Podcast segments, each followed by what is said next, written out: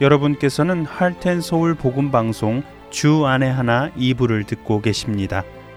주 안에 하나 2부에는 구약 성경에 나오는 이스라엘 왕들의 이야기를 공부해 보는 왕들의 이야기와 은혜의 설교 그리고 쉽게 지나쳤던 말씀들을 다시 살펴보며 더 깊게 묵상하는 내 입술의 묵상이 준비되어 있습니다. 먼저 왕들의 이야기로 이어집니다.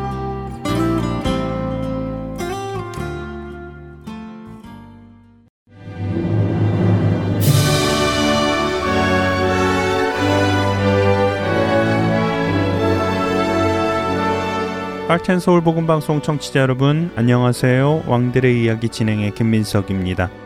지난 시간에 우리는 북이스라엘의 첫 왕이었던 여로보암에 대해 알아보았습니다. 여로보암은 하나님의 택하심으로 이스라엘의 주권자가 되었지만 다윗과 달리 악을 행하고 우상을 만들어 하나님을 노엽게 하였지요. 그뿐 아니라 백성들로 하나님 앞에 범죄케 하여 하나님께서는 북이스라엘을 버리기로 하셨습니다. 같은 시기 남유다를 다스리던 왕 솔로몬의 아들 르호보암은 어떠했을까요? 오늘은 열왕기상 14장 21절에서 31절과 역대하 11장 5절에서 12장 6절의 말씀을 통해 르호보암에 대해 함께 나누도록 하겠습니다. 르호보암은 솔로몬과 암몬 여인 나아마 사이에서 태어났습니다. 그는 41살에 왕위에 올랐는데 왕위에 오르기 전까지 그는 할아버지 다윗과 아버지 솔로몬의 행적을 보고 들으며 자랐기 때문에 이스라엘에 대해 잘 알고 있었을 것입니다. 다윗과 솔로몬이 왕으로 있던 때 이스라엘은 주변 국가로부터 조공을 받을 만큼 부강한 나라였습니다. 각 나라에서는 솔로몬의 지혜를 듣고자 찾아오기도 하였지요. 이스라엘 백성은 넓은 영토에서 부족함 없이 살았습니다. 그러나 솔로몬이 하나님을 마음에 두지 않고 우상을 섬기게 되자 그의 마음은 하나님의 백성에게서 떠나게 되었고 이스라엘 백성은 고된 노역과 높은 세금으로 힘들어하게 되었지요. 르오보암은 부강한 나라의 왕자로 풍요로움 속에서 자랐을지는 모르지만 아버지 솔로몬이 하나님과 하나님의 백성으로부터 마음이 떠났기 때문에 왕으로서의 지식이나 지혜를 배우지는 못했습니다. 또한 어머니 나아마 역시 우상을 섬기는 암몬 사람이었기 때문에 그는 어머니에게서도 하나님에 대해 들을 수 없었던 것 같습니다. 그렇게 루오보암은 하나님에 대해 제대로 알지 못한 채 왕이 되었습니다. 결국 그의 지혜롭지 못함은 이스라엘을 분열하게 만들었는데요. 그 과정은 이미 지난번 시간에 설명을 드렸습니다. 왕이 되기 위해 세겜으로 찾아간 르오보암은 솔로몬 때보다 멍에를 더욱 무겁게 하여 백성들을 혹독하게 다스리겠다고 선포했고 이로 인하여 이스라엘이 북과 남으로 나뉘게 되었지요.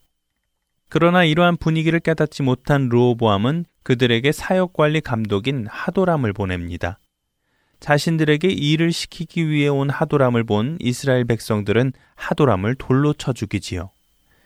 이를 본 르호보암, 그는 서둘러서 예루살렘으로 도망칩니다.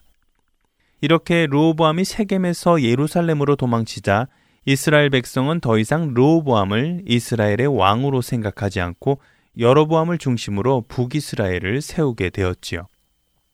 르호보암은 예루살렘으로 돌아가 북이스라엘과 싸우기 위해 유다와 베냐민 족속을 모읍니다.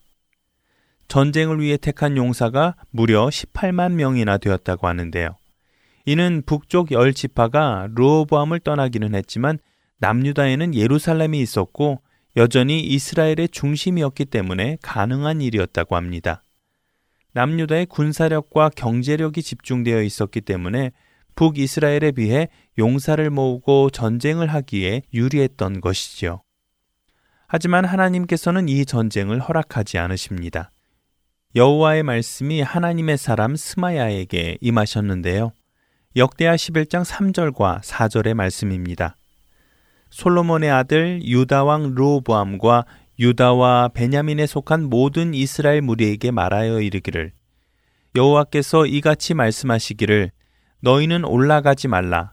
너희 형제와 싸우지 말고 각기 집으로 돌아가라. 이 일이 내게로 말미암아 난 것이라 하셨다 하라 하신지라. 그들이 여호와의 말씀을 듣고 돌아가고 여로보암을 치러 가던 길에서 되돌아왔더라. 다행히도 르호보암은 선지자 스마야의 말을 듣고 전쟁을 포기합니다. 하나님의 명령에 순종하기로 한 것이지요. 이 순종 이후 르호보암은 강성해졌습니다. 그는 예루살렘에 살면서 유다 땅에 방비성을 건축하고 국력을 강하게 하였습니다.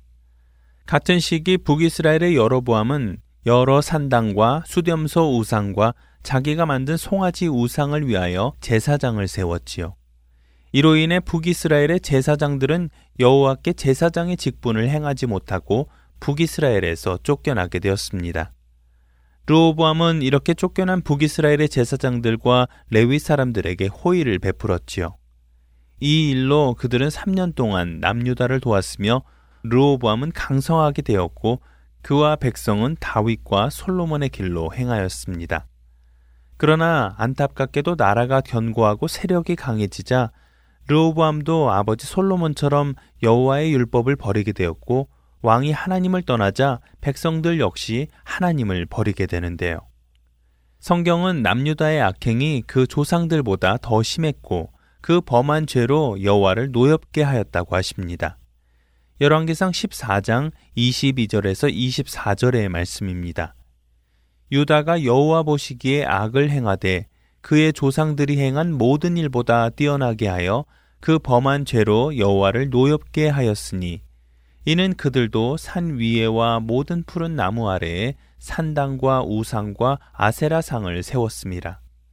그 땅에 또 남색하는 자가 있었고 여호와께서 이스라엘 자손 앞에서 쫓아내신 국민의 모든 가증한 일을 무리가 본받아 행하였더라. 그들이 여호와께 범죄하였으므로 르호보암 왕 제5년에 이집트의 왕 시삭이 예루살렘을 지게 되는데요. 시삭은 유다의 견고한 성읍들을 빼앗았고 여호와의 성전에 있던 보물과 왕궁의 보물을 모두 빼앗아갔습니다. 이때 선지자 스마야가 다시 한번 르호보암과 유다 방백들에게 여호와의 말씀을 전합니다. 역대하 12장 5절 중간 이후의 말씀입니다.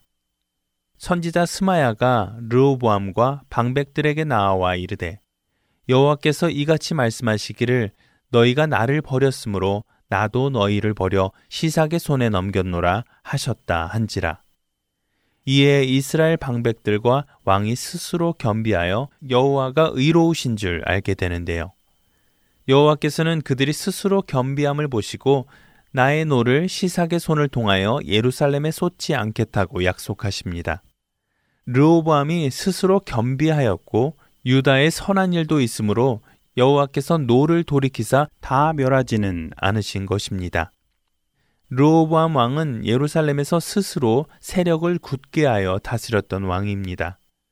그는 여호와를 구하는 마음을 굳게 하지 아니하여 악을 행하였지요. 이에 애굽 왕 시삭의 공격 외에도 르호보암은 여로보암과의 사이에서 전쟁이 끊이지 않았다고 성경은 기록합니다. 그러나 자신의 악행을 돌이켜 스스로 겸비하고 하나님의 의로우심을 알게 된 르호보암은 41살의 왕이 되어 17년간 남유다를 통치하고 주전 913년에 그의 조상들과 함께 누워 다윗성에 장사되었습니다. 왕들의 이야기 다음 시간에 계속되겠습니다.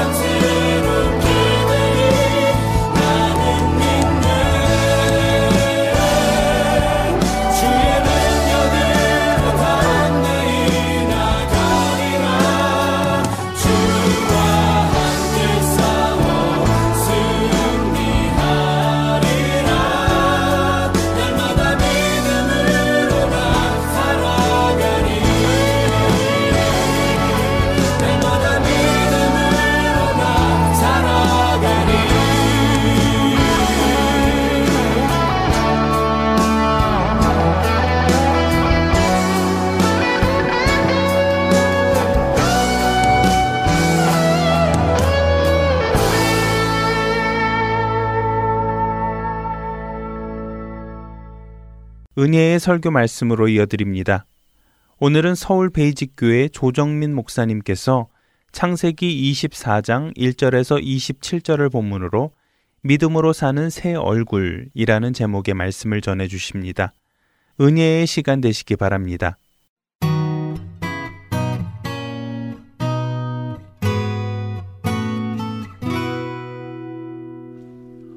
우리가 읽은 이 본문 말씀은 이삭의 결혼을 준비하는 내용입니다. 그 하나뿐인 아들의 결혼을 부부가 함께 준비하면 얼마나 마음에 큰 기쁨이 있겠습니까? 그러나 아내를 먼저 떠나보냈고, 그는 어쩌면 마음 한켠에 구멍이 뻥 뚫린 듯한 그런 허전함으로 아들의 배우자를 찾아야 하는 이 중요한 일을 지금 앞에 두고 있습니다. 누구에게나 그렇지만 결혼은 인생의 가장 큰 갈림길의 하나입니다. 흔히 친구를 잘못 만나면 하늘과 땅의 차이를 경험한다고 해요. 그러나 배우자를 잘못 만나면 천국과 지옥을 경험한다고 합니다. 그때나 지금이나 결혼이란 그야말로 정말 막중한 일륜지 대사지요. 그렇다면 이 아브라함, 믿음의 길을 여기까지 걸어온 아브라함, 비록 아내가 없지만 홀로 결정해야 할 이 중요한 일을 그는 어떤 기준으로 아들의 결혼을 준비하느냐는 것입니다. 요즘처럼 본인이 무슨 연애 결혼해서 오는 이런 결혼 시대가 아니기 때문에 대부분의 결혼은 결혼 중매인을 통해서 이루어졌고 부모가 그 결정의 책임을 맡아야 했던 시대라는 것을 감안하시기 바랍니다. 결혼은 단 두 사람의 결혼으로 생각하는 사람들이 있을지 모르지만 아니요. 결혼은 사실 가족들이 연루돼 있고 부모와 자녀 간에도 이 결혼이라는 일을 통해서 어떻게 그 집에 그 가문에 하나님께서 부어주시는 은혜가 계속되게 할 것인지에 대한 중요한 그런 고비라는 것을 알게 됩니다. 오늘 이야기에 등장하는 사람은 아브라함, 결혼 중매인을 맡게 된 아브라함의 종, 그리고 리브가로 이삭의 아내가 될 한 젊은 여인에 관한 이야기입니다. 이 세 사람이 각각 어떤 믿음을 가지고 하나님께서 인도해 가시느냐를 우리가 봄으로써 어떤 믿음의 얼굴로 어떤 믿음의 길을 걸어야 할 것인지에 대한 각자 나름대로 하나님 주시는 말씀, 음성을 듣게 되기를 축복합니다. 창세기 12장 2절 말씀 한 번 더 기억하시고 읽으셔야 합니다. 처음부터 아브라함을 부를 때 아브라함을 어떻게 부르셨는지를 보십시오. 12장 2절입니다. 내가 너로 큰 민족을 이루고 내게 복을 주어 내 이름을 창대하게 하리니 너는 복이 될지라 you will be a blessing 너는 복이 될 것이라고 말합니다. 아브라함이 복이 되는 것입니다. 하나님의 사람으로 우리가 부름받았다는 것, 하나님께서 우리를 자녀 삼았다는 것은 우리가 이제 복의 기준이 되었다는 뜻입니다. 세상이 복의 기준이 아닙니다. 당시 이집트를 통치했던 파라오가 복의 기준이 아닙니다. 가나안 땅에 왕 노릇을 했던 아비멜렉이 복의 기준이 아닙니다. 아브라함이 복의 기준이 된다는 것입니다. 저와 여러분들이 아브라함의 후손, 믿음의 후손이 되었다는 것은 우리가 복의 기준이 되었다는 뜻입니다. 누가 돈 있다고 복이 아닙니다. 누가 성공했다고 복이 아니에요. 부자건 가난한 건 그게 복의 기준이 아닙니다. 건강하건 병들었건 그게 복의 기준이 아닙니다. 성공했건 실패했건 그게 복의 기준이 아닙니다. 하나님을 아십니까? 하나님의 자녀로 부르심을 받았습니까? 그게 복의 기준이라는 것입니다. 하나님의 말씀이 우리에게 임했습니까? 날마다 하나님의 말씀을 묵상하십니까? 그게 복의 기준이라는 것입니다. 여러분, 복의 기준, 복에 대한 생각을 바꾸지 않으면 우리는 믿음의 여정에서 늘 갈등하고 늘 괴로워하고 늘 넘어지는 실수를 저지르게 된다는 것입니다. 그래서 우리는 하나님께서 우리에게 허락하시는 이 모든 일들이 합력해서 선을 이룬다는 고백을 하게 됩니다. 사도 바울의 고백 아닙니까? 로마서 8장 28절 예수님을 만나고 깨달은 건 이렇게 고백합니다. 우리가 알거니와 하나님을 사랑하는 자, 곧 그의 뜻대로 부르심을 입은 자들에게는 모든 것이 합력하여 선을 이루느니라. 왜 이렇게 억울한 일을 겪는가? 왜 이렇게 힘든 일을 겪는가? 왜 이런 고난이 내게 주어지는가? 그게 여러분 모든 일들이 합력해서 궁극적으로 선을 이루실 것이라는 것을 믿으십니까? 하나님께서 선하시기 때문에 하나님이 선이시기 때문에 하나님으로부터 비롯된 모든 일들은 선한 것이기 때문에 하나님을 믿는 자녀들에게 일어나는 모든 일들이 궁극적으로 합력해서 선을 이루게 된다는 것을 믿는 것, 그게 우리의 믿음입니다. 저는 이런 믿음이 우리를 흔들지 못하는 믿음 되기를 축복합니다. 오락가락 할 필요 없습니다. 어렵고 어려운 일이 있더라도 힘들고 힘든 일이 있더라도 돈을 벌기도 하고 돈을 잃을 수도 있다고 하더라도 병이 걸렸다가 건강하고 병이 될 수도 있을지 모를지라도 그런 것에 흔들리지 않는 까닭은 우리가 항상 기뻐하고 쉬지 않고 기도하고 범사에 감사할 수 있는 까닭은 우리가 복된 존재이기 때문에 그렇습니다. 그런 아브라함이 범사에 복을 받은 아브라함이 오늘 결혼 중매인을 자기 집 종을 택하는 걸 보게 됩니다. 2절, 3절, 4절입니다. 아브라함이 자기 집 모든 소유를 맡은 늘 종에게 좋아하는데 내 허벅지 밑에 내 손을 넣어라. 내가 너에게 하늘의 하나님 땅의 하나님이신 여호와를 가리켜 맹세하게 하노니 너는 내가 거주하는 이 지방 가나안 족속의 딸 중에서 내 아들을 위하여 아내를 택하지 말고 내 고향 내 족속에로 가서 내 아들 이삭을 위하여 아내를 택하라. 혼인을 이루게 할 결혼 중매인 중요한 역할을 맡아야 될 사람에게 자기 집 종, 자기 집의 모든 책임을 맡겨도 재산을 맡기고 소유를 맡기도 든든한 그 종을 택한다는 것입니다. 이게 아브라함이 사람을 택하는 기준이에요. 믿을 수 있는 사람. 함께 믿음의 길을 걸어온 사람. 한 집에서 지금까지 믿음의 여정을 함께 걸어온 믿음 안에서 보면 형제와 같은 사람일 것입니다. 이런 사람에게 중요한 일을 지금 맡기는 것을 보게 됩니다. 그냥 맡기지 않습니다. 하나님 앞에서 거룩한 의식을 치릅니다. 환도뼈 밑에 손을 넣는 것, 남자의 생식기 밑에 손을 넣는 것은 그 당시에 그야말로 할례를 받게 하던 아주 거룩한 어떤 의식과도 같은 것입니다. 충성을 맹세하는 것이죠.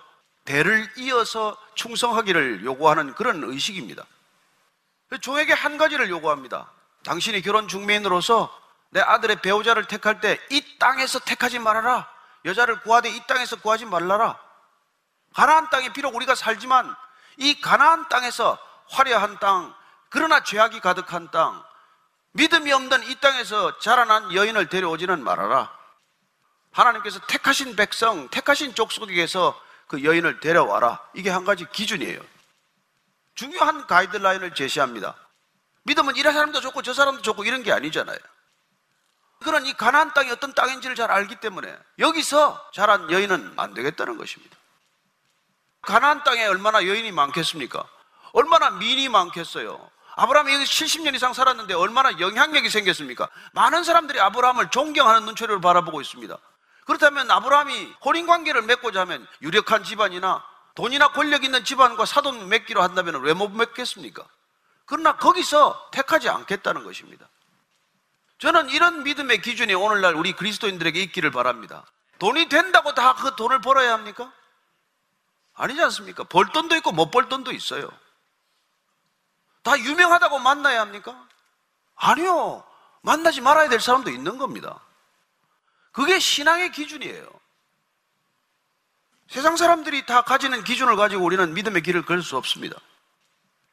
오늘 아브라함은 유력한 집안이 되었지만은 자기의 영향력을 더 확대하기 위해서 결혼이라는 걸 그런 목적으로 쓰지는 않는다는 것입니다.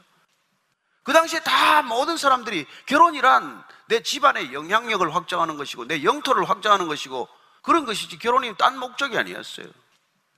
그러나 그는 하나님께서 보내신 땅에 이 가나안 땅에 믿음의 조상이 되어서 하나님의 나라를 이루는 소명에 합당한 일을 하겠다고 결정한 것이죠. 그리고 그 믿음 범사의 복을 주신 하나님의 복이 이제 아들에게로 흘러가야 한다는 것을 깨달았기 때문에 그는 결혼의 조건 단 하나 믿음의 가정을 이룰 수 있도록 해달라는 것입니다. 그게 오늘 종에게 요청한 것이에요. 5절 6절입니다. 종이 이르되 여자가 나를 따라 이 땅으로 오려고 하지 아니하거든 내가 주인의 아들을 주인이 나오신 땅으로 인도하여 돌아가리까 아브라함이 거기 이르되 내 아들을 그리로 데리고 돌아가지 아니하도록 하라. 만약에 갔는데 그 여인을 데리고 오려고 했더니 못 가겠다. 갈 수가 없다. 또 처녀의 아버지가 멀리 그렇게 떠나게 못하겠다고 하면 아들을 이삭을 데리고 그리 가야 합니까? 그건 안 된다라고 분명하게 선을 긋습니다. 어떤 고난을 위임할 때도 되는 건 되는 거고 안 되는 건 안 되는 겁니다. 믿음이란 분명한 기준입니다. 모호하지 않습니다. 확실한 기준이 있습니다. 이삭이 그 땅으로 가는 길은 없을 것이다. 이삭은 과거로 돌아가서는 안 된다. 이삭은 미래의 아들이요, 믿음의 아들이요, 소망의 아들입니다. 과거를 회상하거나 과거로 돌아가기 위한 길은 안 된다는 것입니다. 하나님께서 내가 내게 지시할 땅으로 가라. 가나안 땅으로 가라. 하나님께서 허락하신 땅으로 왔습니다. 이 땅에서 아내가 죽은 뒤에 막벨라 굴을 샀어요. 이 땅에 자기도 묻힐 것입니다. 아들도 이 땅에 묻힐 것입니다. 이 땅은 이제 하나님이 허락하신 하나님의 땅입니다. 이 땅을 떠나서는 안 됩니다. 본인은 이 땅을 떠났다가 곤욕을 치렀습니다. 더 이상 이 땅을 떠나서는 안 된다는 것을 경험했습니다. 그런 아들이 하나님께서 택하신 아들이라는 것을 누구보다 잘 압니다. 내가 낳을 수 없는 아들. 하나님께서 주신 아들. 하나님께서 지키신 아들도 경험했습니다. 번제로 드리고자 했지만 하나님께서는 이삭을 위해서 어린 양을 수풀에 걸리게 하셔서 미리 준비하신 하나님을 경험했습니다.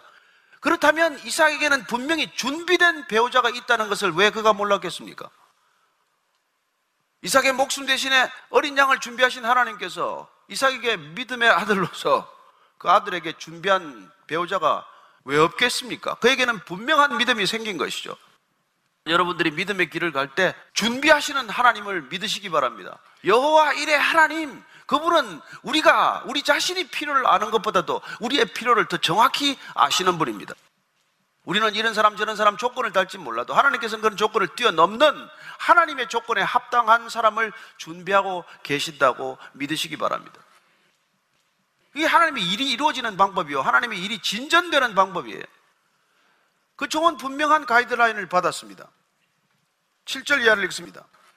하늘의 하나님 여호와께서 나를 내 아버지의 직분 내 고향하게 하시고 내게 말씀하시며 내게 맹세하여 이르시기를 이 땅을 내 씨에게 주리라 하셨으니 그가 그 사자를 너보다 앞서 보내실지라. 내가 거기서 내 아들을 위하여 아내를 택할지니라. 만일 여자가 너를 따라오려고 하지 아니하면 나의 이 맹세가 너와 상관이 없나니 오직 내 아들을 데리고 그리로 가지 말지니라. 그 종이 이에 그 주인 아브라함의 허벅지 아래 손을 넣고 이 일에 대하여 그에게 맹세하였더라. 종이 이제 맹세하고 길을 떠나게 됩니다 근데 아브라함이 한 번 더 그 일을 알려주십니다. 하나님께서 그 사자를 너보다 앞서서 보내실 것이라고 말합니다. 내가 거기 가서 그 일을 하겠지만, 그러나 내가 하는 것이 아니라는 것을 알게 하신 것이죠. 우리는 하나님의 일을 위해서 부름을 받았다고 생각할 때가 있습니다. 하나님께서 보내심을 받아 간다고 생각할 때가 있습니다. 그러나 그게 하나님의 걸음이라면 하나님께서 미리 하나님의 사자를 보내셔서 그 일이 이루어지도록 준비하고 계신다는 것을 다시 한번 기억하게 하는 것이죠. 하나님의 사자가 먼저 갈 것이다. 선교지에 가신 많은 선교사들이 그렇게 간정합니다. 가서 본인이 왔더니 하나님께서 어떻게 이런 사람을 준비하셨으며 이런 곳을 준비하셨는지 상상도 못할 경험을 한다고 고백합니다. 내가 가는 것 같지만 하나님께서 보내신 걸음이라면 하나님께서 준비하심이 있다는 것입니다. 미리 가서 그분께서 다 사전에 정지 작업을 해 두시는 것이죠. 오늘 이 종이 그런 믿음을 다시 가지고 가게 됩니다. 아브라함의 믿음, 그리고 아브라함과 함께 살아온 이 종의 믿음, 이들의 믿음이 어떤 열매를 우리가 얻게 되는지를 보게 되는 것이죠. 정말 주인 따로, 종 따로가 아닙니다. 정말 바른 믿음은 주종 관계라고 할지라도 동일한 믿음의 얼굴을 갖게 하는 것이죠. 한 부부가 같은 믿음을 가지면 오랜 시간 살면 얼굴이 닮는다고 하지 않습니까? 같은 믿음을 가진다는 것은 하나님의 형상을 회복하는 길이요. 하나님의 형상을 회복한 간다는 믿음의 길을 우리가 올곧게 같이 간다면은 어느 누구든 하나님의 형상을 가졌다는 동일한 모습을 우리가 발견할 것입니다. 우리의 얼굴을 통해서 하나님의 모습이 더욱더 선연하게 드러나게 되기를 축원합니다. 이게 우리가 살아가야 할 목적이라는 것입니다. 10절 이하를 읽습니다.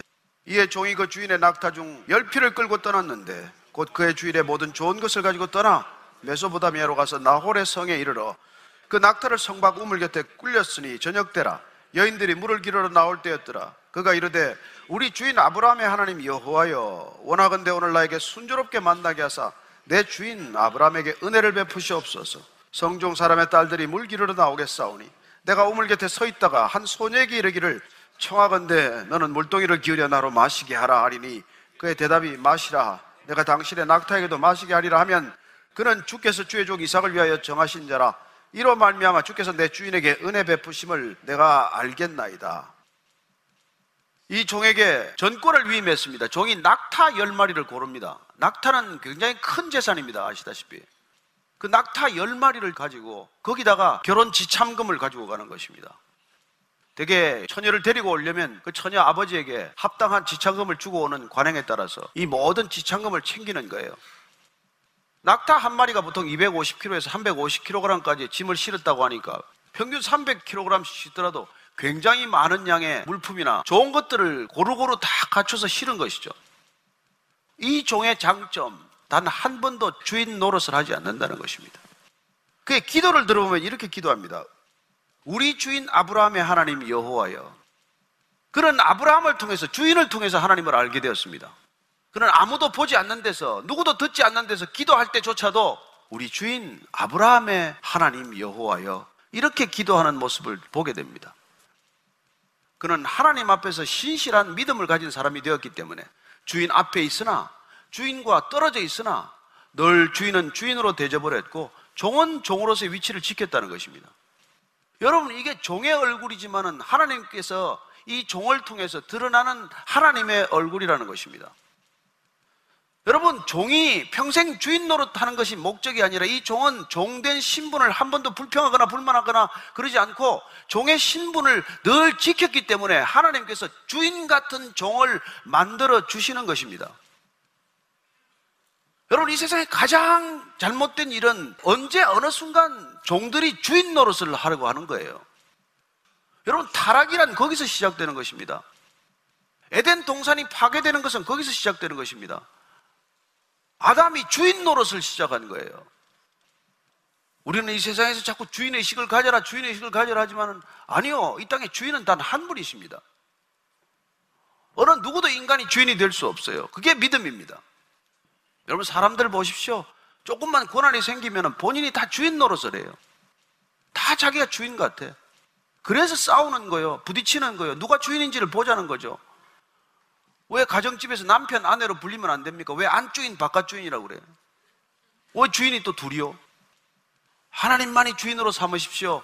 가정의 주인은 하나님이심입니다. 모든 가정의 주인은 하나님이십니다. 이 나라 이 민족의 주인도 하나님이신 줄로 믿으시기 바랍니다. 다 주인 노릇 하겠다고 싸우는 거예요. 누가 주인이요? 하나님이 자기의 종된 신분을 확실히 아는 사람에게는 끝까지 그 종이 훌륭한 주인 노릇을 하게 하신다는 것입니다. 예수님께서 이 땅에 주인이시지만은 종으로 오셨습니다. 종으로 오신 예수님께서 일생 동안 종으로 사셨기 때문에 그분은 영원한 영광의 자리에 오르는 것을 보게 하십니다. 저는 이 땅의 사람들이 오늘날 그릇된 주인의식에 사로잡혀서 자기의 신분을 쉽사리 잊어버리고 쉽게 교만에 빠지는 것을 보게 됩니다. 그러나 이 종은 그렇지 않았다는 거예요. 이게 믿음의 얼굴, 이 종에게서 보는 하나님의 주시는 신실한 믿음의 얼굴이라는 것입니다. 그리고 이렇게 말합니다.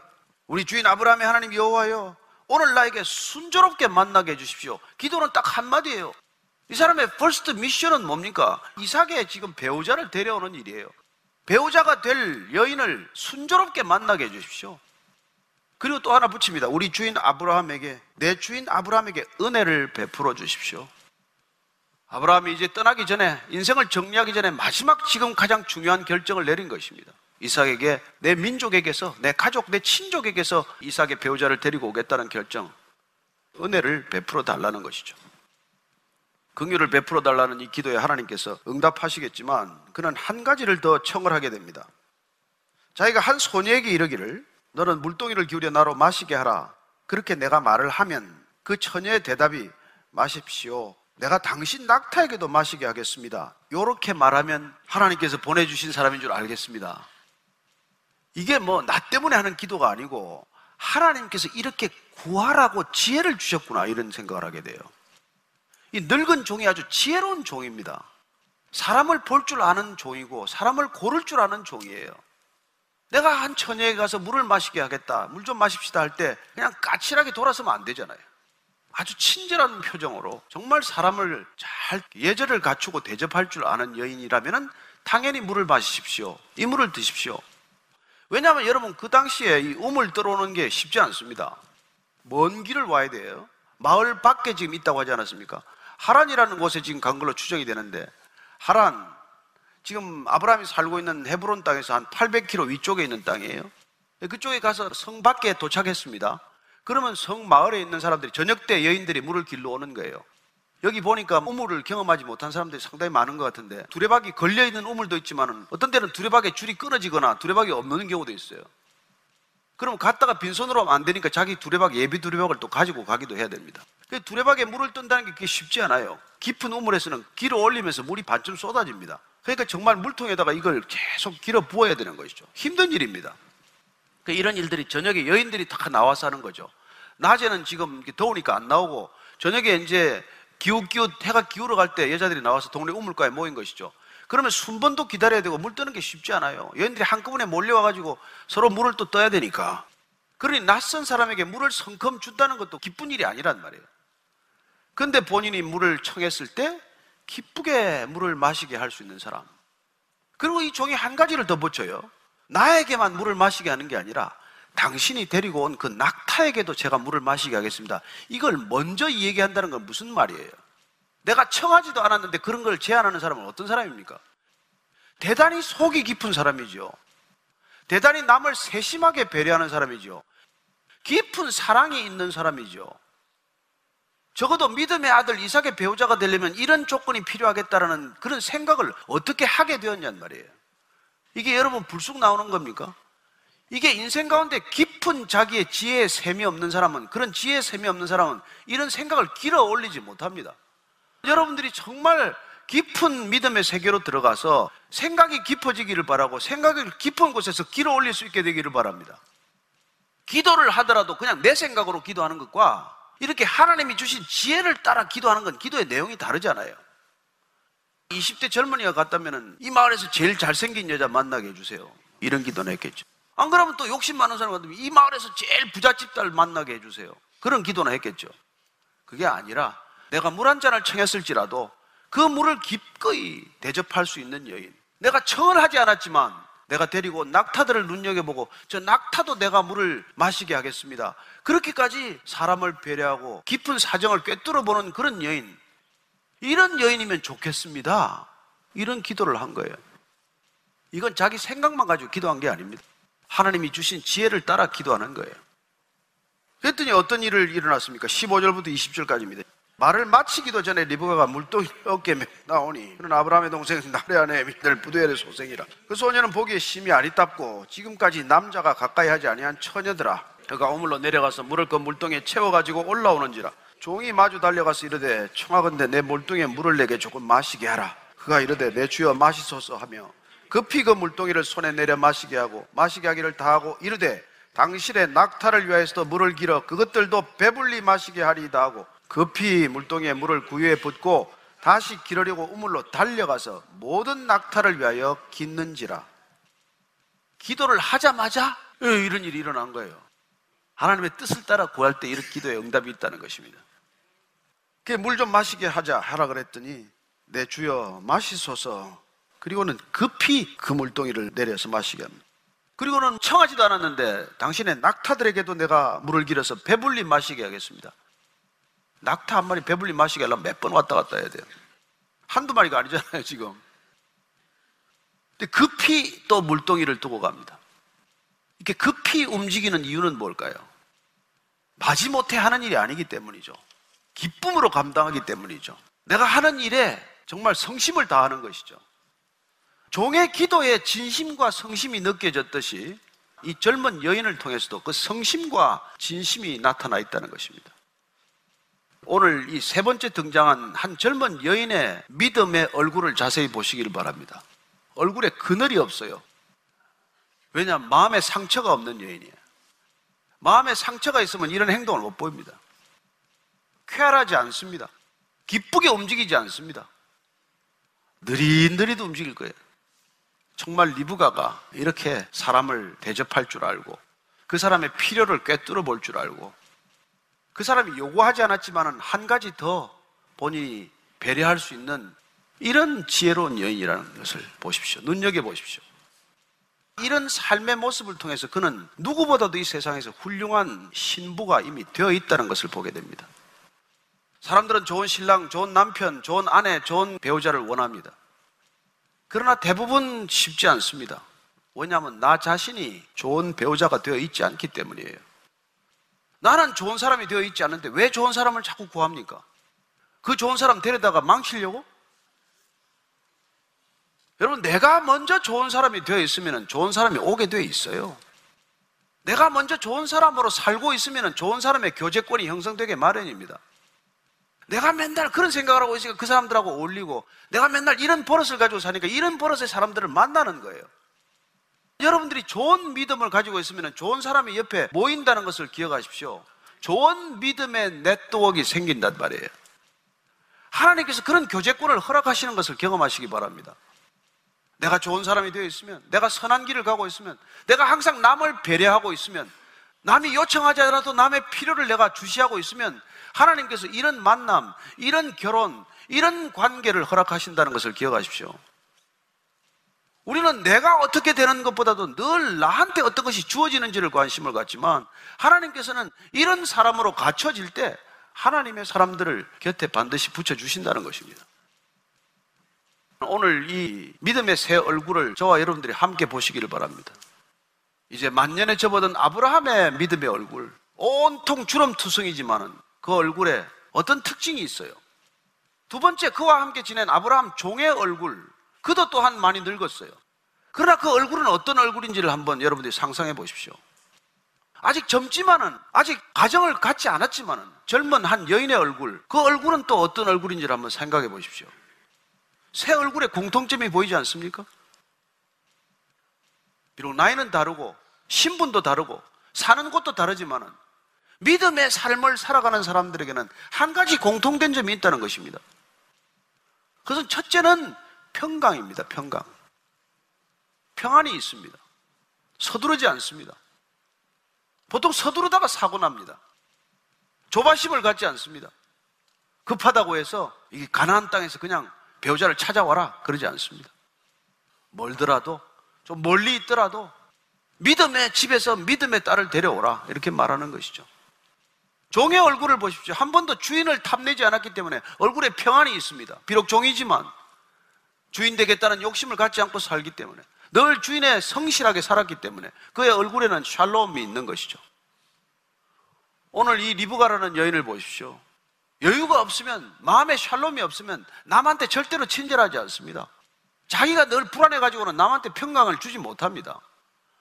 저는 이 젊은 여인에게 있는 그 마음속 깊이 뿌리박은 샬롬, 그 평강, 그 여유, 그 배려, 그 섬세함, 이런 것들이 좋은 믿음에서 비롯된 것이라는 것을 우리가 발견해야 한다고 믿습니다. 우리 자녀를 어떻게 기르시겠습니까? 여러분의 자녀를 어떻게 기르는 게 좋겠습니까? 세상이 요구하는 스펙에 내밀어서 거기에 쫓아가게 만드시겠습니까? 아니면 이렇게 누군가를 배려할 줄 아는 사람, 남의 필요에 눈 뜰 수 있는 사람, 남이 하나를 요청하면 두 개를 줄 수 있는 사람, 오리를 가자면 심리를 가질 수 있는 이런 사람, 이런 사람으로 우리가 우리 자녀들을 기르시겠습니까? 그런 사람을 만들어 놓으면 어떤 배우자가 생기는지를 미리 한번 내다보고 결정하시기를 바랍니다. 정말 주일에 한번 예배 드리고 그냥 이게 오늘날 우리가 신앙생활의 전부가 아니라 참 믿음을 가지고 사는 삶의 모습은 어떤 삶인가? 어떤 태도를 가지고 살아야 하는가? 그런 태도를 가지고 살면 우리 얼굴은 어떻게 변할 것인가? 우리 얼굴을 통해서 누가 드러날 것인가? 이걸 같이 한번 생각해 보자는 것이죠. 오늘 우리는 믿음의 새 얼굴을 만난 것입니다. 아브라함의 얼굴, 아브라함 종의 얼굴, 그리고 오늘 리브가의 얼굴. 공통점이 있다는 것입니다. 저는 그런 믿음의 얼굴들이 우리 모두의 얼굴이 되기를 축복합니다. 우리 모두의 얼굴에도 그런 공통점이 있게 되기를 바랍니다. 우리의 모든 태도 가운데도 하나님을 우리 중심 좌정에 모셨기 때문에 하나님을 향한 우리의 내적 태도가 이웃에게 어떻게 드러나는지를 경험하는 이런 사건을 통해서 우리는 참다운 믿음의 얼굴을 보게 되는 것이죠. 우리가 하나님을 향한 전심의 태도가 삶의 모든 자리에서 어떻게 드러나야 하는 것입니까? 아브라함의 종처럼 드러나야 되지 않겠습니까? 주인이 있건 없건 변함이 없는 태도, 항상 겸손한 태도, 종을 마음대로 좌지우지 부릴 수 있지만 결혼 중매인으로 세울 수 있는 아브라함의 성숙한 믿음의 태도, 천방지축으로 뛰어다니고 콧노래나 부르고 다녀야 될 그 젊은 여인 가운데 있는 성숙한 믿음의 태도, 이런 태도들이 우리 모두의 믿음의 얼굴이 되어야 한다고 믿습니다. 우리가 살아가면서 가져야 할 믿음의 얼굴을 오늘 이렇게 여러분들이 보셨습니다. 제가 얼마 전에 낙서를 찍어서 올린 사진을 한컷 봤어요. 어느 대학 곁에 있는 담벼락에 씌워진 글입니다. 대학 교수들을 이렇게 시니컬하게 조롱하는 듯한 그런 글귀였을지도 모르겠어요.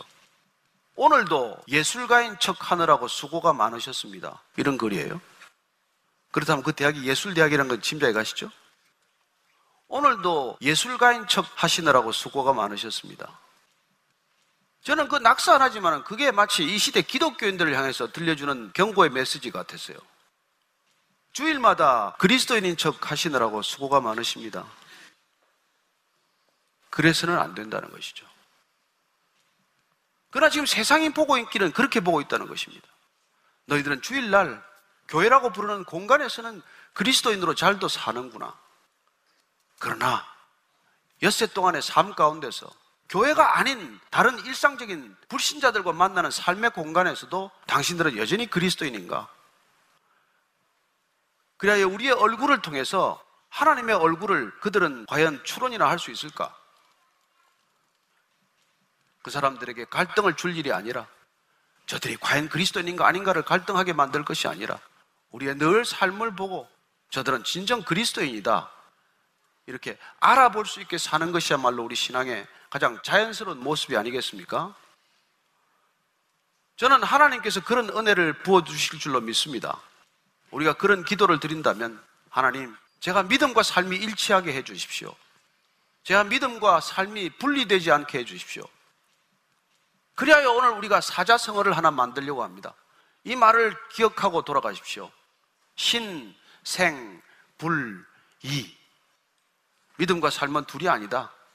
신생불리. 불교에서 수행하는 사람들은 그 말이 무슨 말인지 금방 압니다.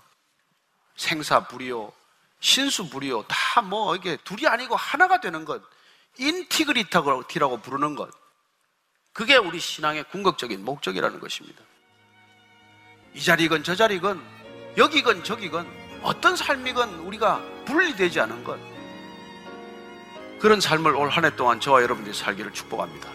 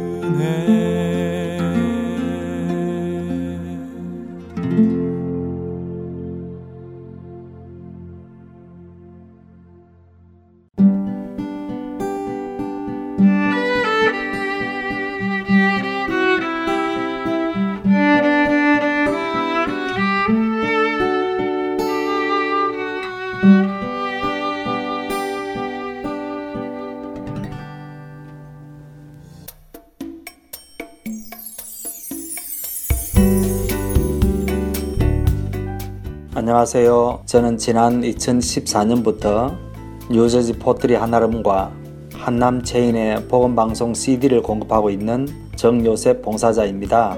믿지 않는 분들에게는 예수님의 복음을, 믿는 자들에게는 생각과 마음을 지킬 수 있도록 도와주는 복음방송이 정말 얼마나 감사한지 모릅니다. 우리 주님께 찬양과 영광을 돌려드립니다. 감사합니다. 안녕하세요.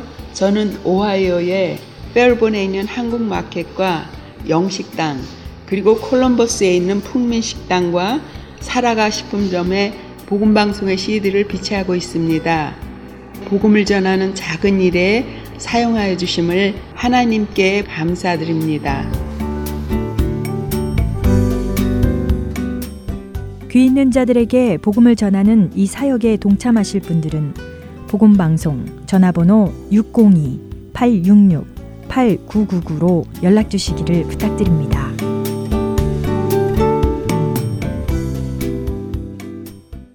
이어서 내 입술의 묵상으로 이어집니다.